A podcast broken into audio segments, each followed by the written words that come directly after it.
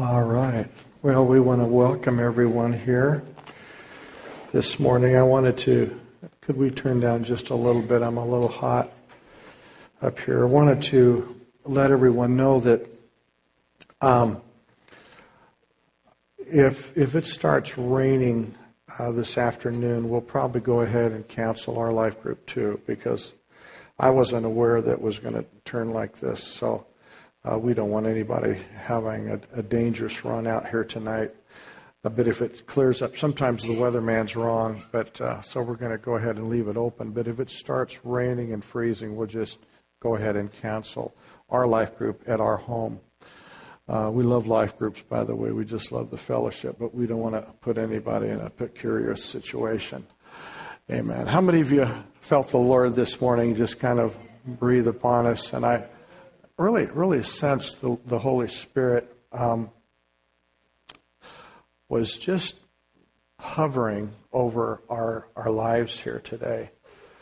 And, uh, you know, the Lord was, as really appreciated uh, Brother Vince's word today just on the majesty and the greatness and the glory of the Lord. Uh, and, you know, as, as Vince was sharing about the majesty of the Lord and how great, and it just shows us his awesomeness and his greatness. And as Vince was sharing, the Lord was just kind of speaking to me. The reason why I created the universe and the reason why I display my glory is because you are so precious to Him. And the Lord's, you know, the Bible says that He makes all things beautiful. And you know, the reason why he makes all things beautiful is because he wants you to behold the glory and the splendor, not only of the beauty of creation, but to understand that his love and his power is truly infinite and unending. And the thing also, folks, is the Lord wants you to understand how precious how important you are. We, we might seem like just a, a micro speck in this universe, but you are so precious to Him. You are so important to Him. And He values you so much. And when we, when we read in the Psalms, in Psalms 139, where it says he knows the hairs on our head. He knows when we rise, when we sit down. He knows every syllable, every word that proceeds out of our mouth. He knows us that intimately. And the one thing that I, I really sense the Lord desiring to do, He wants to draw close to us, really wants to speak to us. He wants to elevate your life, elevate your vision. He wants to really empower you this morning. There's, some things I want to just kind of move out in a, in a word of knowledge on here. um, uh, first of all, the Lord impressed on me in prayer this morning that someone is struggling with an infection in your tongue. someone have an infection on their tongue or in their tongue? The Lord just wants to touch your mouth and just alleviate that. If that's you this morning, just want to speak healing in Jesus' name. Amen. In your mouth. I just, the Lord just impressed that just someone has been struggling with an infection in their tongue. And I don't know anything more than that on that. And then the second thing was the issue of a uh, pa- pancreas issue and pancreas imbalance. The Lord wants to bring just a healing in the area of the pancreas if someone is under medication for that. Does anybody have that issue with the pancreas this morning? Okay? I just felt like the Lord just speak that He wants to touch you in that area and He wants to bring balance wants to bring healing. And I want to just pray for you, sister. Father, we just thank you that you're a God who heals. You're a God, first of all, who knows. And we just, we speak the power of Jesus' name in that area of her body, and the pancreas. We, We just, we just speak right now healing to her physical body and strength. And Lord, just let her body come into divine alignment this morning. Lord, we thank you that you're, you're, you're, the, you're the Lord, you're the Lord God who heals us and delivers us. In Jesus' name. In Jesus' name. We give you praise. There's another another couple things. Does the number 1324 mean anything to anybody? 1324. 1324. 1324. Okay? You can think about that. The Lord spoke to me about this number, 1324. I don't know if it's an address. I don't know if it's the end of a phone number. I don't know if it's something to do with someone's um, social security number. But here's the thing the Lord wants to get very specific with you. And there's been specific things you've been bringing to the Lord. And as I was waiting before the Lord, 1324, uh, it was just uh, a word that He laid on my heart about that number. Now, I want to tell you, folks, don't don't be afraid. I'm not going to call you out and embarrass anybody. You know what I get? This is what happens. I'll, I'll move out in these prophetic words, and nobody comes to me until after the service. Pastor, I didn't want to raise my hand because you were talking right. I, I, we, we we don't do things to embarrass people, but the Lord does allow in public meetings like that to confirm His word to you for the for this purpose, is to let you know that He knows where you're at and He knows what you're walking through. And the last thing is this was um, someone has been wrestling and walking through some severe depression. And I, I, felt like the Lord wanted me to just speak into that. That Jesus is the living water. And Jesus comes to offer you living water. And that if you've been going through some severe depression, it's just been like you've been in a dark cave, the Lord wants to break that stronghold off your life. And He's going to bring, and the one thing in this word here, I saw rainbows over your life. And God just bringing color, bringing life, and just breaking that darkness and depression off you in Jesus' name. So I want to just pray, whoever that might be, because you know, Jesus said, I come that you might have life and life more abundantly. Do you believe that? Uh, don't, don't we serve an amazing Savior? He really is an amazing God. Father, we just, first of all, Lord, we thank you that you're a Father. And Lord, you don't give us stones or scorpions. You don't trick us. Lord, you give us things. You give us living bread. You give us life. Father, you look at your children. You look at your people, and they're precious in your sight. You gave your life because they were precious to you. And Lord, we thank you that you place great value upon our lives. You gave your life. You died for us so that we might be raised in righteousness, raised in glory. And so, Father, we thank you for your loving kindness that you crown us with. We thank you for the hope that you give. And I, I just speak to those this morning that, that might be walking through those seasons where they're, they're, they're, they've been in seasons of depression, just under just such a clouds in their own mind. And we just we speak into that life and we speak into their heart and mind. And Father, we just pray right now that vision in life, in promise, Lord, would come right into their heart this morning. Lord, we just speak resurrection power that comes through the mention of that name. And Lord, even in the face of satanic bombardment and every lie of the enemy, Lord, we lift our hands to give you praise and glory this morning. You're the God of breakthrough. You're the God who sees the end from the beginning. And you're a God who, Lord, who promises, Lord, that he who has begun a good work will bring it to completion in Jesus' name. We thank you for the promise of your covenant, Lord. And we receive that in Jesus' name. And can everyone say, Amen.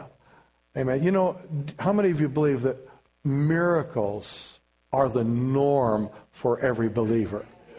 Miracles are the norm. It's the way of life. And we expect that. He wants you to know that you are not just a normal, natural man and woman. You are supernatural. Amen?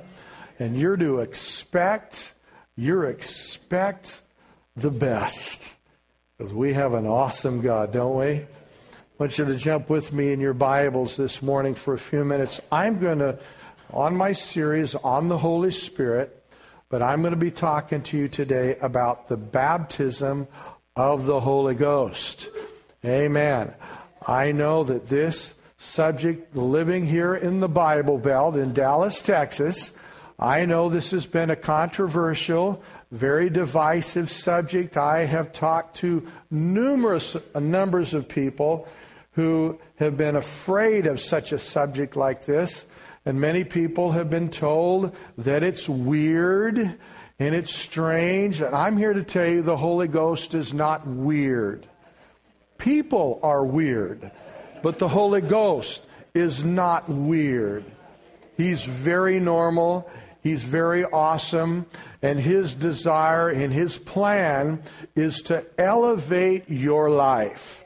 And one of the things, if one of the reasons we need to understand the battle behind all of the issues about the baptism is the devil understands that anytime anybody is filled with power and filled with the presence of God, that individual becomes a threat to the powers of darkness.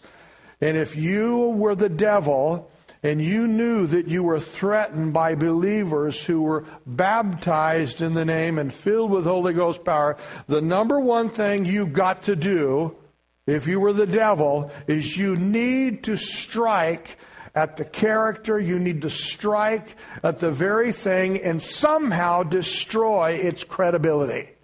You must attack the credibility of those who are spirit filled. Because if you can somehow create confusion, the devil is the author of confusion. He is one who seeks to kill, steal, and destroy, and destroy the credibility.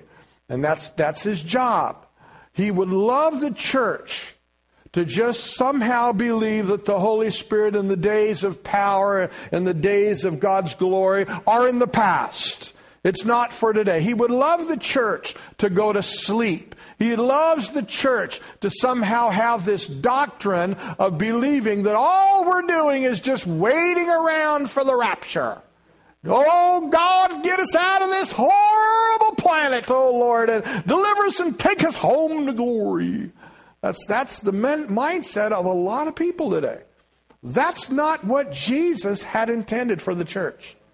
Jesus' prayer was, Thy kingdom come, thy will be done on earth as it is in heaven. God intends for you to be so ignited, so on fire, so empowered with the very Holy Spirit that your words, your life, the very influence of your life affects people around you. You are to turn this world upside down.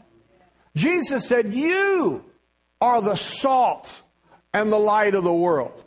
And apart from the Holy Spirit, that can't happen.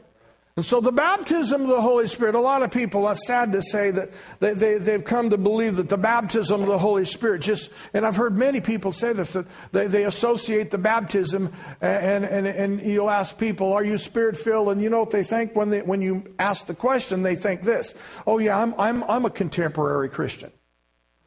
Now, being spirit filled doesn't mean you're contemporary.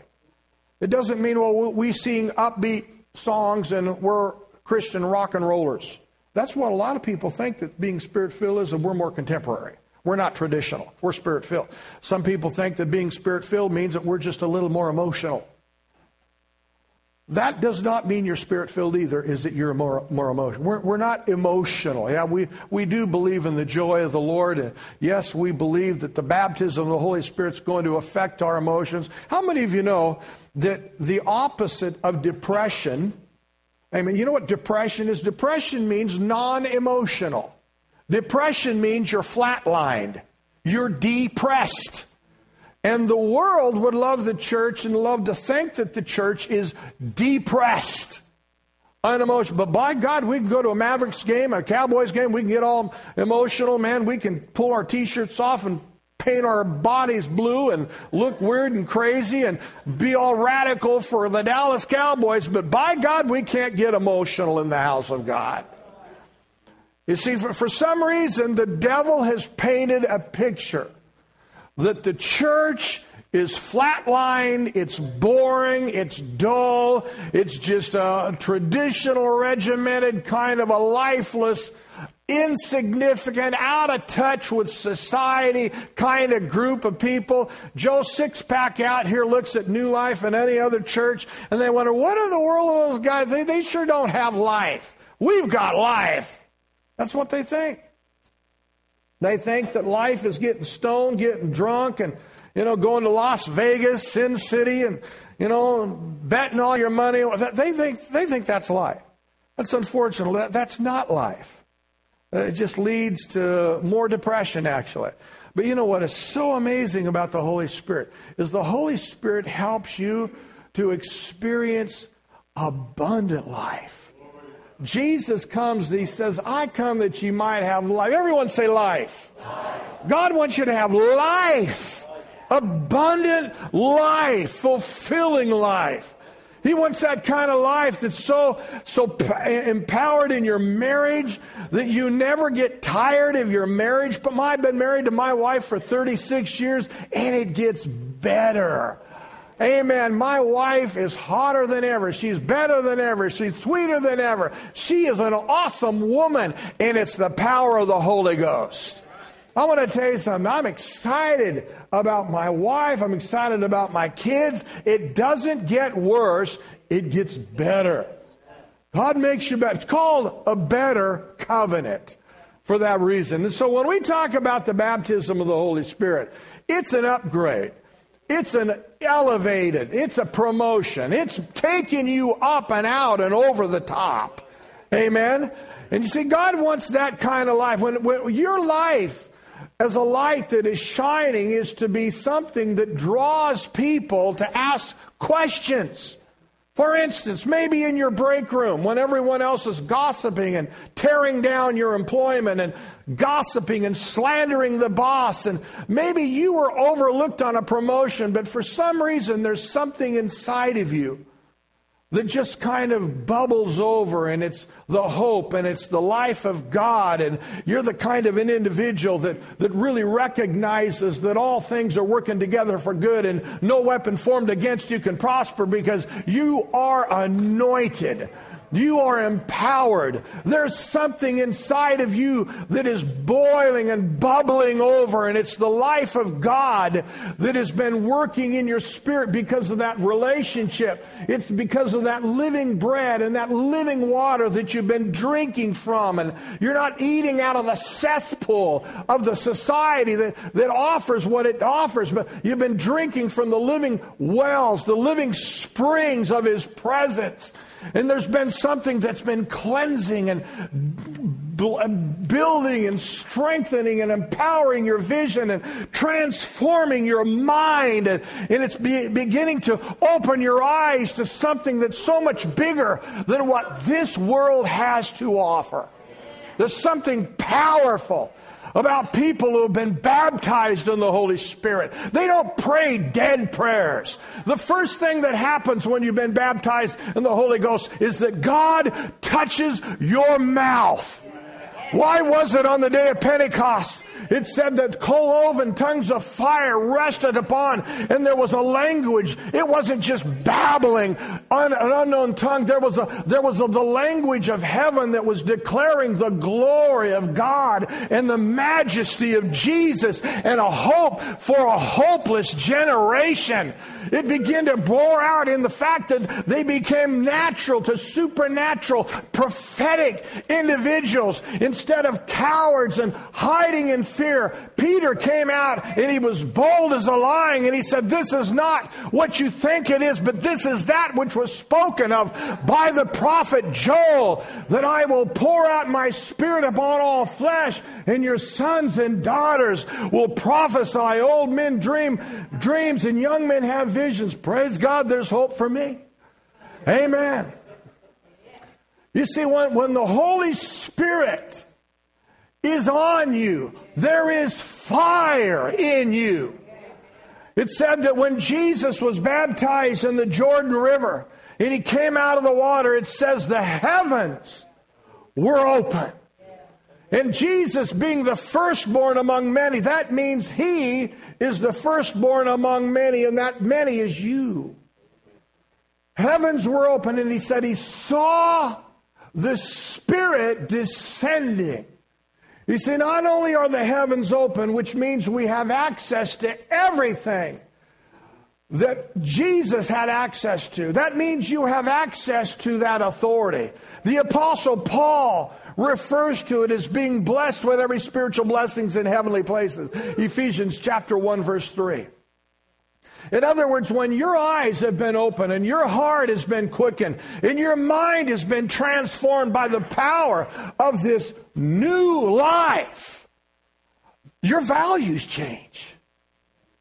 Your relationship changes. Your vision changes.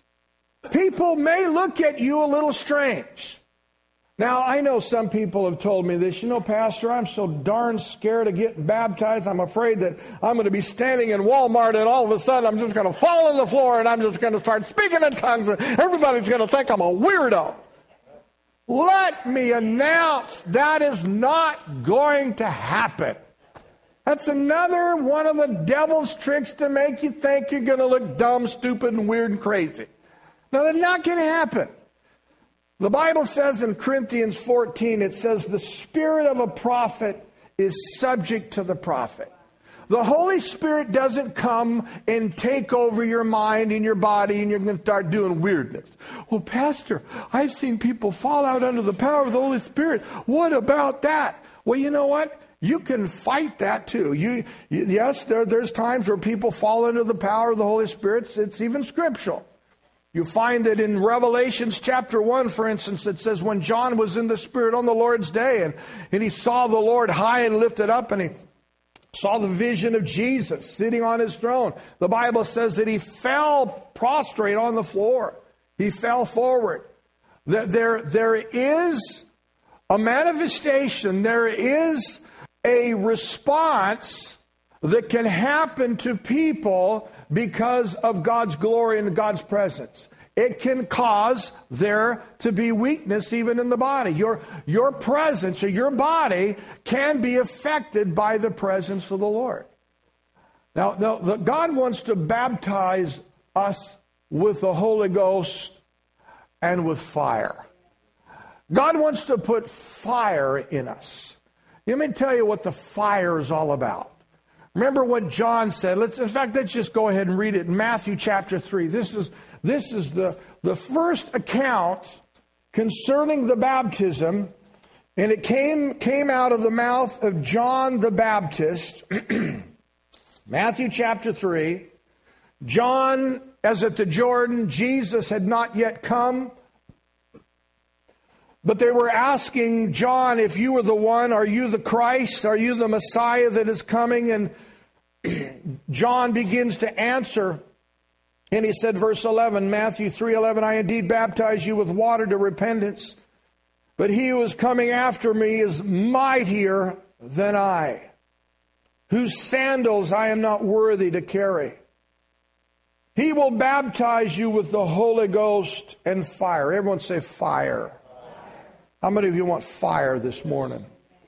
God wants to baptize us with the Holy Ghost and fire. He wants to make you hot. He wants to increase your awareness of His holy presence.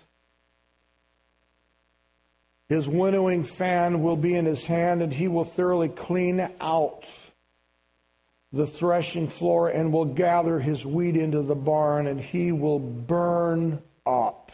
Everyone say, burn up. It's called the spirit of burning. Have you ever been filled with the Holy Spirit and you're burning with passion? There's something burning inside. You can't even you can't even explain it. But there's just something that's deep, something that's real, something inside that burns inside him, and it's, it's, his, it's his presence. It's the same power. It's, it's, it's, his, it's his glory that so marks you. You're a marked man.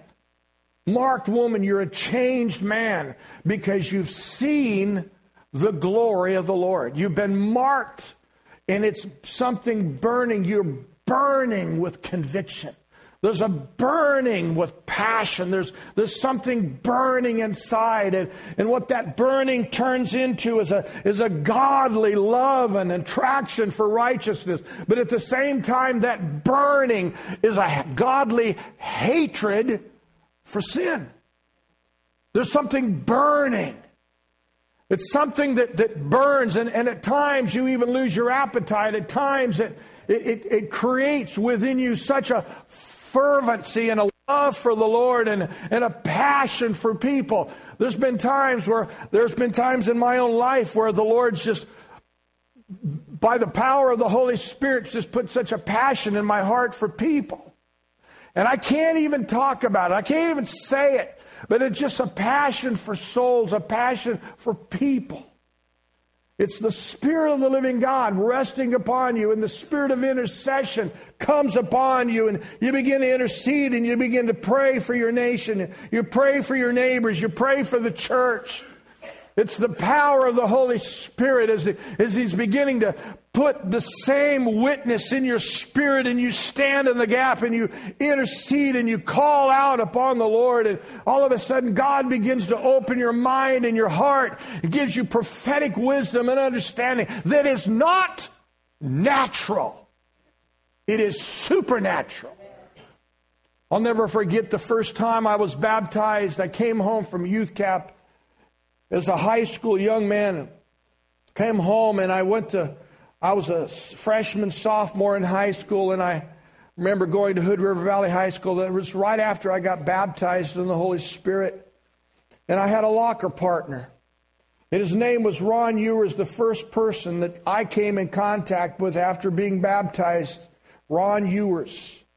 And I remember when I came into uh, we, the, our school at the time, because of the amount of young people and kids in our school, they, we had to double up with what we call locker partners. We had to have partners in our locker because our school didn't have enough lockers.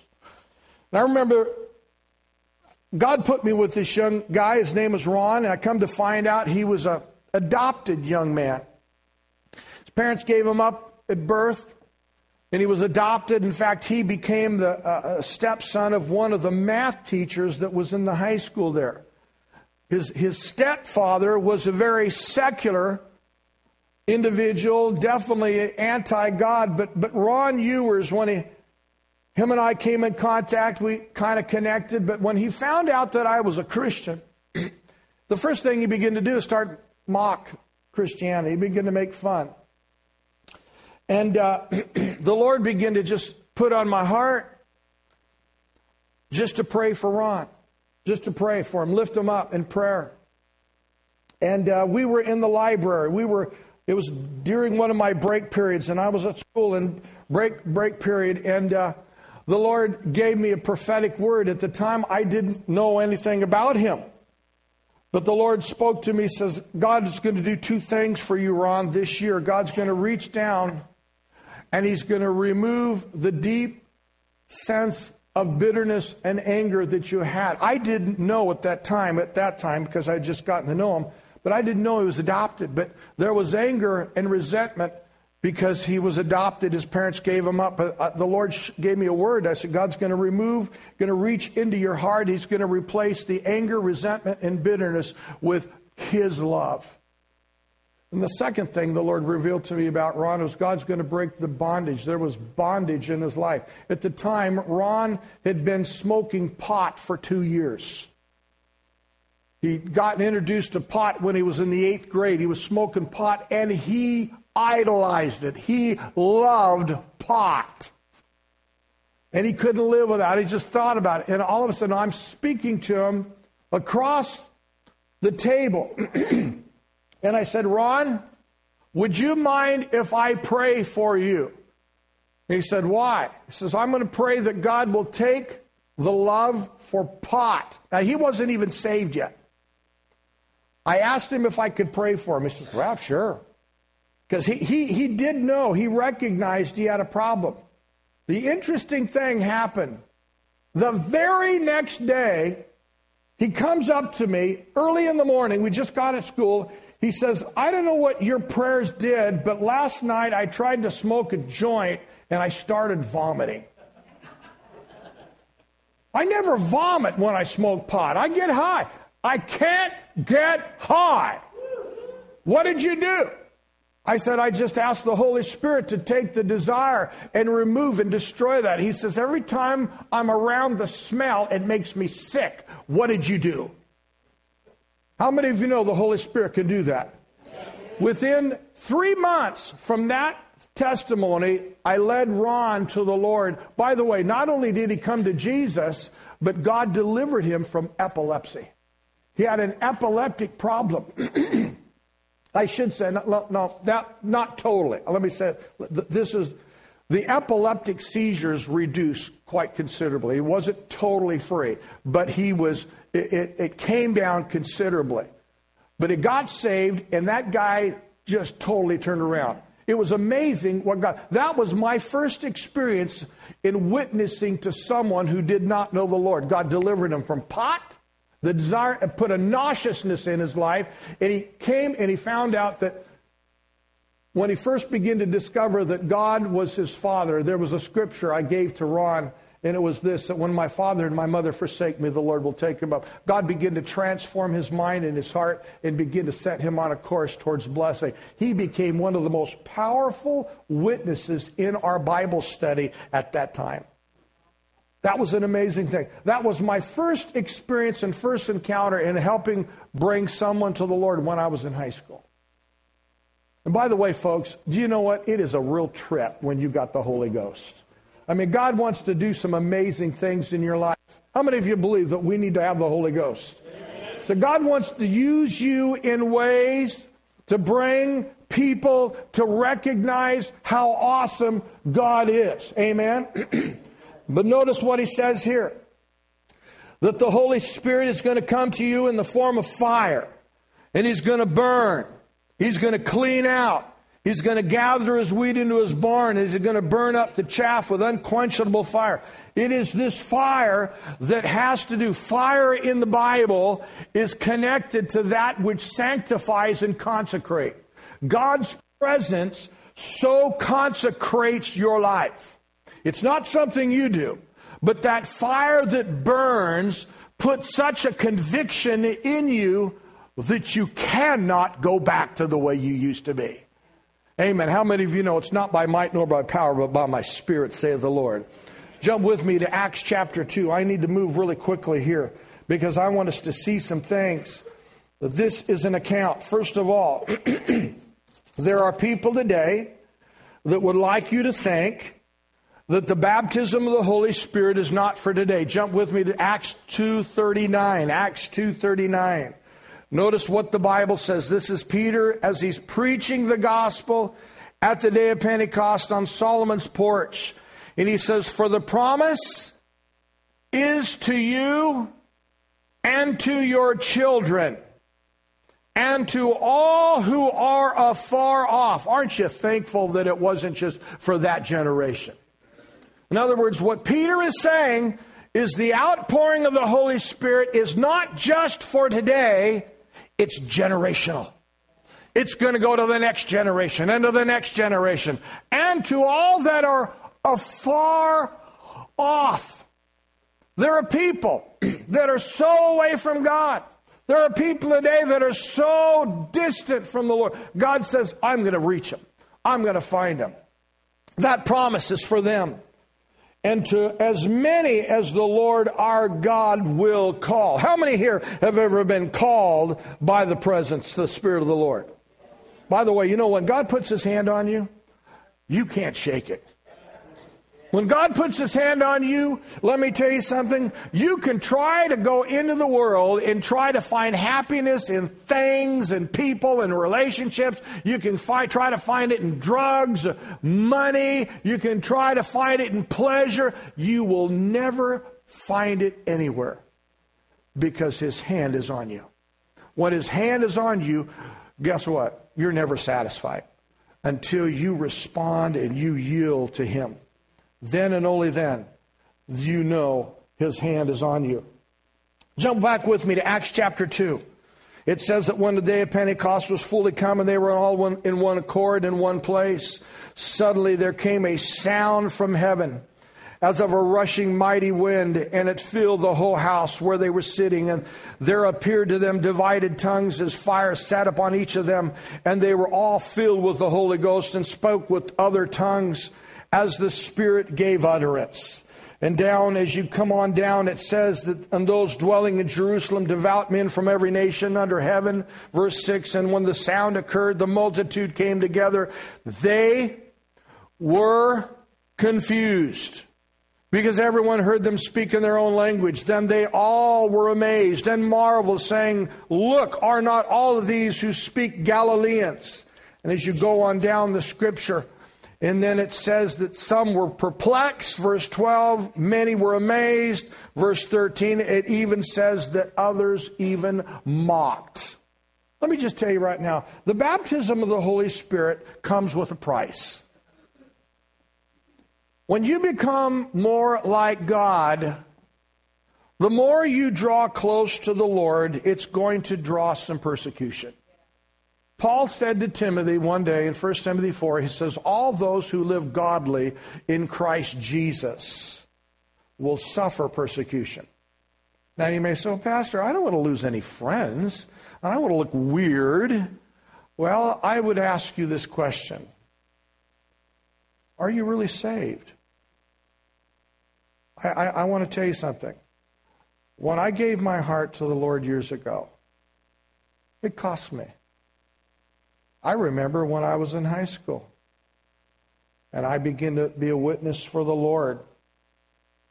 There were some guys that went around and say, "Hey, Ray is gay," because I chose to keep myself for my wife. And it was because the Holy Spirit. It wasn't because I was holier than they were.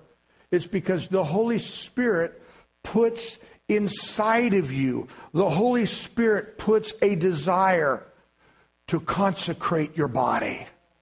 You begin to realize that my body is no longer my own, it is a temple of the Holy Ghost. I do not want to defile my body. It's not that I'm holier than you. It's not that I'm better than you. The Holy Ghost begins to bear witness in you that you belong to Him. And everything I do in my body wants to glorify Him. I never want my body to be given to any kind of de- decisions or make any plans or any kind of actions that would somehow forfeit or jeopardize the peace of God God's presence. So the Holy Spirit is really loud, He's really strong. And He will let you know. It's called a conscience. How many here have a conscience? The Holy Spirit will, man, sometimes He's screaming. He, he's pretty strong. He'll let you know that's not a good way to go, or no, that's the right way to go. Jesus said when the Holy Spirit, He says, it's to your advantage that I go away. And if I go away, I will send the Comforter unto you. And when He comes, He will do three things. He will convince or convict the world of sin, righteousness, and judgment. Now, I used to think that that meant that the Holy Spirit was going to tell me how bad I was and how short I have fallen and how angry God was at me. I used to read that scripture like that. That I was under judgment, I'm a really bad sinner, and I just don't seem to make the mark. That's the way I used to think it. Finally, the Holy Spirit said, Ray, you are not reading this the right way. When the Bible says he comes to convince the world of sin, what he's saying is you need a Savior. What he's trying to say is you need a Savior and you cannot save yourself. You need one who loves you, who's died for you, who's paid and made an atonement for you. And he wants you to know that he is available. And though there was sin and the law was given to bring us to Christ, it was not intended to rub your sin in your face and to condemn you. The purpose of the law was to be a schoolmaster to bring us to Christ, to help us, and to recognize how wonderful a Savior we have. The second thing the Holy Spirit will do is convince you of righteousness. Do you know He's not there just to tell you that you need a Savior, but He wants to convince you that you're right.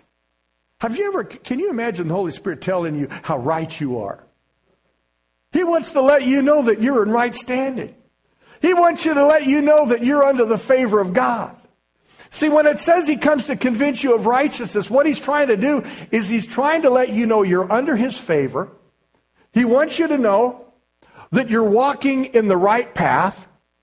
He wants you to know that the favor and the acceptable year of the Lord is the dispensation that you are living in and that you live with the smile of God. You live with open heavens. In other words, to live knowing that you are the righteousness of God. You are no longer a sinner. Listen to me. You are no longer a sinner saved by grace. You're not a sinner saved by grace anymore. You're not a slave. You're sons and daughters of the King. The Bible says in Revelations chapter 1 that because of the blood of Jesus, he has made us kings and priests unto our God. In fact, do you know that his Holy Spirit inside of you has done such a complete work that the Bible says that he who is born again, born in faith, cannot sin. First John chapter 3. Well, Pastor, wait, well, what, what, time out. Whoa, whoa, hold it. What do you mean we cannot sin? Are, are you saying that we're not capable? Yes, if you want to go out and willfully, with intent, go out and screw your life up and make some messes and sin, yes, you could do it. But what he's referring to is a person who's truly been born again cannot sin willfully. You cannot be comfortable with sin. That's what it means. You are not comfortable doing it because you see, the Holy Spirit has put such a value. The fire of God is in you. Remember what, well, the first time the fire is ever spoken of in the Bible, we go back into Genesis chapter 3, I'm sorry, Exodus 3, when Moses saw the burning bush and, and he turned to the bush and he came to the burning bush and there the bush was there and out of the bush the voice of the Lord came and the Lord spoke to, to Moses out of the burning bush and he says, the place where you are standing is holy ground. The thing that made the place holy was God's presence. And let me just tell you, holy ground, it, it didn't say faith ground or word ground. He said holy ground. And it was the fire of God. And, and God spoke to him and he said this. He said, I want you to remove the sandals from off your feet. It's interesting that God began to speak to Moses concerning his walk. He says, I want you to remove your sandals. Now think about it. You don't go through a desert without shoes. Yet God said, I want you to take your sandals off. Do you know that when you begin, when you are led by the Holy Spirit because of the baptism, God's going to ask you at times to do some things that may not necessarily seem rational. God's going to ask you to trust Him when it may not seem right to trust Him.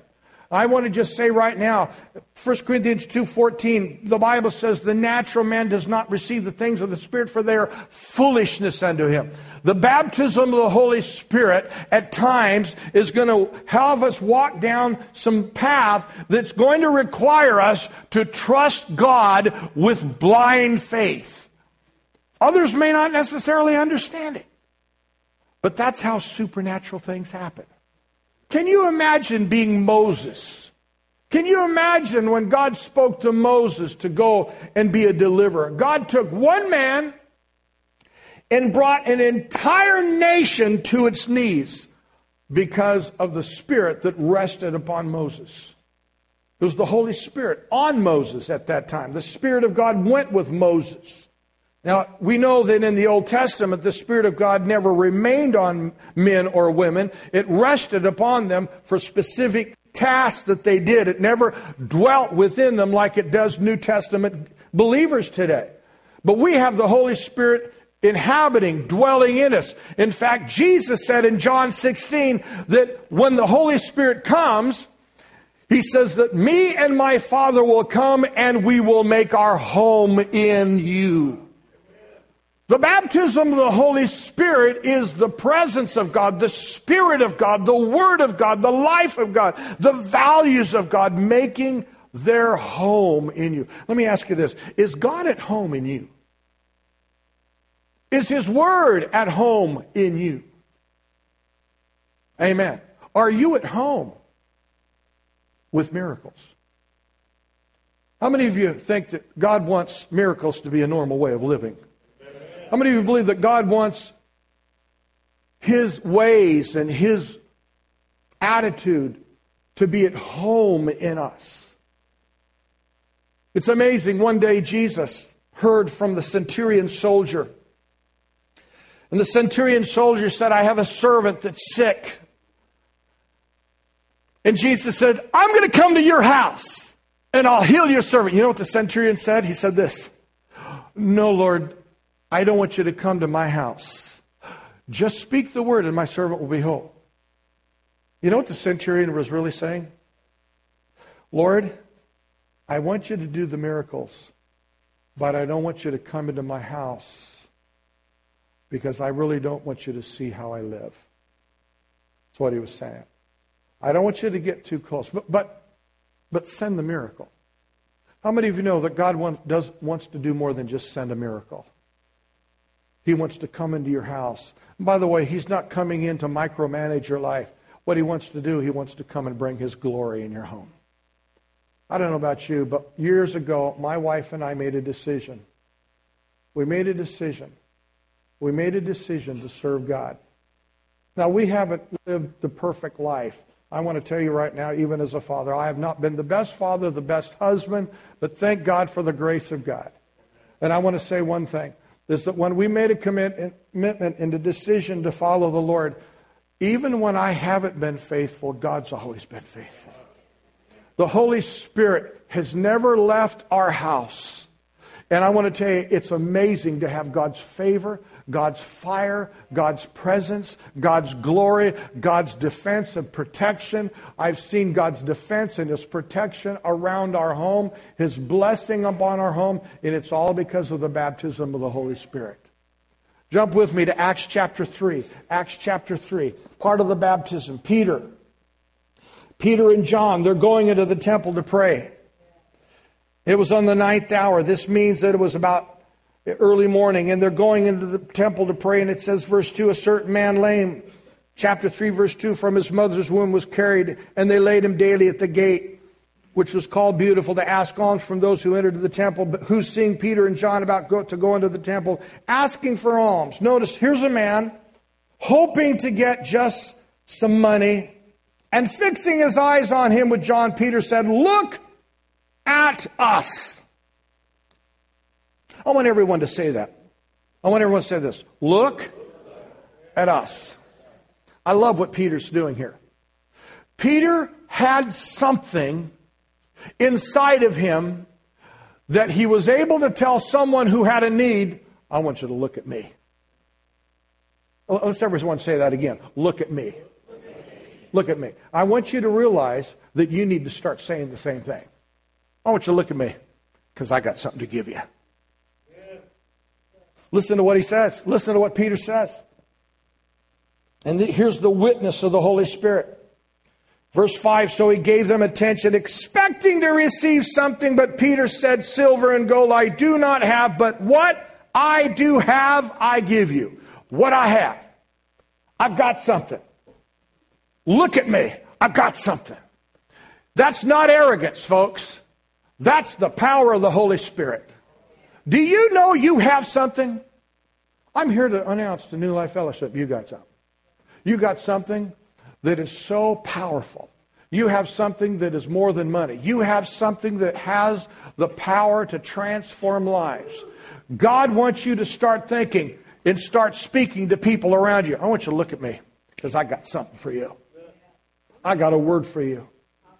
I've got a revelation.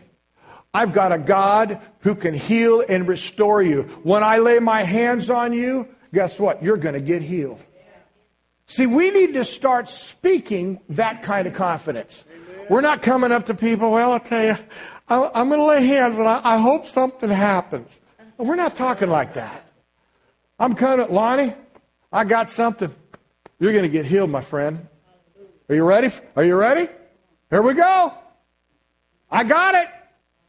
Pastor Ray, you just sound so arrogant right now. You just sound so lifted up with pride. No, it's not pride we recognize that all we have is from Him.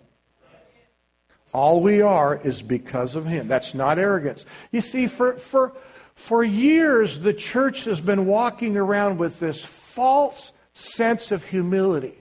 Oh, I'm nobody. I'm just a poor, weak sinner saved by God. I just don't want to. I don't want to say anything that might get God in trouble. I don't want to say. I don't want to say anything because if I said it might not be from God, and I want to say nothing. That has been an excuse the church has used to do nothing. God says, Jesus said, when he spoke to the disciples concerning the healing of, of the epileptic person, he said, The reason why you did not have power to heal that boy was because of your unbelief. But if you have faith as a grain of mustard seed, you will say, Move into the sea, and it will go. See, we need to start speaking to mountains. People that are baptized on the Holy Ghost, they speak to mountains. Now, I don't know about you guys, but I've looked at mountains and they're pretty they're pretty solid. They're, they're pretty unmovable. But Jesus said, You will speak to mountains and they will move. Now you may say, Well, Pastor Ray, have you ever said that? Have you spoken? Have you ever prayed for people and they didn't get healed? Yes. I've prayed, I've spoken the word, and I didn't see instant results. But here's the point that's not my concern. Jesus said that I'm to speak to the mountain, I'm to pray to the mountain. The healing and the moving of the mountain is his problem. I am simply to obey what he says. It's not up to me. I'm not the healer. Jesus is the healer. But he's looking for people on earth who's going to say, you know what? This mountain's going. This problem's going to dissolve. You're going to be raised up in Jesus' name. You see, the baptism of the Holy Spirit puts fire in you, puts vision in you. You become like Jesus. As he is, so are we in this earth. Uh, let me tell you, folks, New Life Fellowship is never going to be the same. It's never going to be the same. I love what happens here. It says, so they leap, he leaps up he took him by the hand and lifted him up, verse 7. Immediately his feet and his ankle bones received strength. And he leaping up stood and walked and entered into the temple. And with them walking, leaping, and praising God, and all the people saw him walking and praising God. Then they knew that it was he who sat begging alms at the beautiful gate of the temple and they were filled with wonder and amazement at what just happened. Do you know that the house of God should be a place that's filled with wonder and amazement? There should be the kind of mystery and amazement that is following our life. My Bible says signs and wonders will follow them that believe. How many of you believe? I know you believe. Now, what else is going to happen because of the baptism of the Holy Spirit? Are you ready? Amen. Praise God. Chapter 4. Now, as they spoke, verse 1, to the people, the priests and the captain of the t- temple and the Sadducees came, being greatly disturbed that they taught the people and preached in Jesus the resurrection from the dead, and they laid hands on them and put them into custody until the next day, for it was already evening. Guess what? When you start moving out in faith and you start doing signs and wonders, the devil's going to get mad. People may not like you. They may say, You can't do that. But guess what? Amen. Let God arise and let his enemies be scattered. Now, I love it when it says down here in verse 13, and this is part of resurrection life. And when they saw the boldness of Peter and John, perceived that they were uneducated and untrained, they marveled. And they realized they had been with Jesus.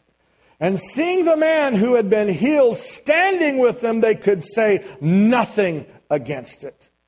And of course, they brought him in, they chastised them. Verse 19 Peter and John answered and said, Whether it be right in the sight of God to listen to you more than God you judge, for we cannot but speak the things which we have seen and heard. And when they had further threatened them, they let them go, finding no way of punishing them because of the people, since they all glorified God for what had been done. Can you say amen? amen. I believe Garland and Dallas and all of our other cities needs to be touched by the power of the Holy Spirit. We have some amazing churches in the Dallas area. We do. There's a lot of amazing churches. We've got great churches. And I want to tell you right now, I think it's about time that all of us as pastors and leaders and Christians stop being divisive. We need to start getting on the right team. We need to start w- realizing that we're all working together, not against each other. We need to start walking in the spirit of unity, walking in love, and let's start letting our light shine. Let's let the world know that there's a God who wants to do amazing things, wants to do signs and wonders. We live in a world right now that needs some hope. We, need, we live in a world right now where there needs to be some holy boldness. Some men and women who are going to rise up and say, you know what, I've got the baptism of the Holy Ghost. God has anointed my mouth. He's anointed me with boldness. I have a answers. I have answers for this generation. You know what? I, I, I, t- I tell people when they come to me and say, Pastor, I got a brother or a sister that needs prayer, and I said, I, I want to bring him to the church and have you, pastor, pray for him. You, guess, guess what you're going to get? I'm going to say, You pray for him. Yeah, but pastor, I, I haven't gone to Bible college. Thank God. You haven't been defiled. No, I'm not, I don't mean that. Some Bible colleges do more harm than good, I think.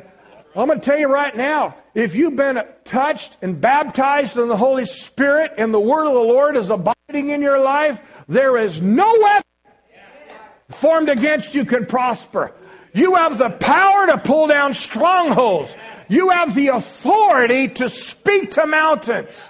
You have the power to cast out demons and unclean spirits. You have the power to heal the sick and raise the dead. And the Bible says that all the people were amazed and marveled. We need that today in the house of God. The days of singing little songs and three poems and sending you out the door are over. We're living in a time where we need the baptism of the Holy Spirit. People on fire, people who understand their purpose, people who know with confidence who they are, what they possess. We have the keys of the kingdom, and hell and death will not separate us, not keep us from the plan and the purpose that Jesus said to the church. He said, The gates of hell will not prevail against the church. I don't know about you. I, I am so pumped. I am so excited because I know God has some amazing things for us. Now, listen to me. I want you to jump with me. Last scripture. I, I, I, could go on and on. Jump with me to, to Luke's Gospel, chapter 11. This is my closing scripture. You may say, Pastor, how, how do I get baptized? How do I get filled with the Holy Ghost? Listen to what Jesus said, Luke 11, and I'm going to close here. I say unto you, ask and it will be given to you. Seek and you will find. Knock and it will be open. I love what Jesus, man, Jesus, Jesus is so amazing how he's trying to send, send the message. He's trying to convey the favor and, and the willingness of a father who's willing to act upon those who will ask, seek, and knock. Ask, seek, knock. You know what? The Lord showed me this says many of the people in the, in the kingdom, many people today are not asking. They're not asking and they're not seeking, and many of them have already made up their mind that prayer doesn't work. I have an announcement. Prayer works. Prayer really works. Prayer moves mountains. We need to get back to the fact that prayer, prayer isn't just some kind of a traditional mouthing of, of words. No, you are coming before the throne of grace. Do you know that when you speak, angels are dispensed? Because there are messengers, angelic messengers, that are waiting for God's people to begin to command, begin to believe, begin to understand what they have, what they possess. And at your voice, at your voice, angels are sent. Angels are waiting in fact, do you know as a believer, do you know that every one of you have angels assigned to you? There are angels that are assigned. You know, the Lord actually gave me a vision years ago, said, I, I saw the church and there were angels that were just standing around. And I said, Lord, what, what's going on here? He says, they're standing around because no one's sending them. No one's praying. Do you know that when you pray, angels move like lightning? When you pray, you move entire principalities and powers. They're moved at the voice of a believer. Now, Jesus said this For everyone who asks receives, and everyone who seeks finds, and to him who knocks it will be open. How many of you believe God's telling us the truth there? When you ask, you receive. When you seek, you find. When you knock, it will be open. If a son asks for bread from any father among you, will he give him a stone? Or if he asks for a fish, will he give him a serpent instead of a fish? Or if he asks for an egg, will he offer him a scorpion? Basically, what the Lord was doing, he was dealing and he was he was confronting the fragmented, broken mentality of the age. Because there were many people there that had fathers who had lied to them. Jesus was confronting the mistrust and the abuse that was taking place in a very broken society because there are many people today that have had fathers that have let them down. They've lied to them. They've tricked them. I couldn't believe it. My wife and I saw in the news here just, just recently, within a week, there was a mother taking her daughter in and helping her shoplift. Couldn't believe a mother having a daughter helping the mother shoplift together. That's sad.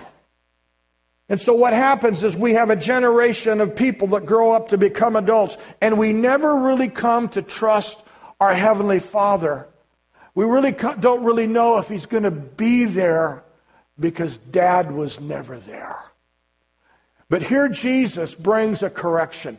Jesus brings us into an understanding that you have a Heavenly Father who will not trick you. He will not lie to you. When you ask for bread, He won't give you a scorpion. He's going to follow through. He will bless you. His intent is to do great and good things to you. Let me tell you right now, I just want to mention this in passing. It's interesting today. We all have watched the news and this whole movement of terrorism with ISIS going around the world, and in the name of Allah, they're beheading and killing people. Do you know that that has had more negative impact on the psyche of people around the world because people think that God is an angry God who wants to just dehumanize and kill people. That is not God. God is a loving God. He preserves life. He loves life. He's not out to destroy people. And see, all of that is intended. It's a demonic intent to destroy the faith and the hope of any living God. It's a lie from the pit of hell. Notice what Jesus says, verse 13. If you then, being evil, know how to give good gifts to your children, how much more will your heavenly Father give the Holy Spirit to those who ask? Jesus was referring to the Holy Spirit. So, how do I receive the Holy Spirit? Three things in closing. Number one, ask. You got to ask for the Holy Spirit. Say, Father, send me the Holy Spirit. Lord, send me the gift of the Holy Spirit. Now, some of us need to do something this morning. Some of us kind of need to kind of drain our minds from a lot of the junk that has been put in there. I remember having a guy come up to me one time and says, You know, Pastor, I just don't believe in the Holy Spirit. I've had enough fire breathing charismatics yell in my ear telling me, Just say it, just say it, just say it. He says, I got so sick and tired of charismatics yelling in my ear, giving me the Holy Ghost massage and trying to say, Get the Holy Ghost. May I just help set you free from that in Jesus' name? I do not believe you coerce, force, make, massage anybody to receive the Holy Ghost. You don't need to have your neck broken, pushed down, shoved down. In fact, if anybody shoves you down, get them up and deck them one. I mean, if they're going to deck you, deck them back. Say, in Jesus' name, you know, you want to break my neck, I'll knock you down. Uh, don't do that. Take that off the tape. But I want to tell you, there's been so many things in the name of the Holy Ghost that's not of the Holy Ghost. You don't need to push anyone down. You can touch their head. You let the Holy Ghost do the work. You let the Holy Spirit be the baptizer. We don't need to break anybody's neck, push them down, shove them down, scream bad breath in their ear and tell them, to talk, talk, talk, talk. I mean, there's been so much. No wonder so many of you have come out of churches that I will never join a spirit filled church. No wonder that's happened. And I want to apologize because I am a charismatic. I am a Pentecostal spirit. And that was wrong. That was wrong. It should not, that is not the right way or the approach. The Holy Spirit is a gentleman. He will never coerce. And by the way, if you have not spoken tongues, do not come under condemnation. Do you know that you can be baptized in the Holy Spirit? And I understand tongues, yes, is part of the evidence we find in the book of Acts. But you know, there's more than just tongues, there's also the fruit of the Spirit. And, and there's also the gifts, and there's other things. It's not just tongues. And I want to just, I just want to alleviate that pressure that came to you from people that might have meant well, but they lacked wisdom. It's really sad. There's a lot of people that have done things in the name of Jesus, in the name of the Holy Ghost. It just they've they've actually done more harm in pushing people away, and that's sad. The, the, the second thing that's important is we if, it's not just asking, but we need to be yielded to Jesus. There's been many times I've prayed with people that have had either unrepented sin, maybe unforgiveness, you know, you can grieve the Holy Spirit. And if we have unrepented sin or unforgiveness, that can hinder you from the baptism of the Holy Spirit. I need to be a yielded vessel. I need my vessel to be consecrated to Him.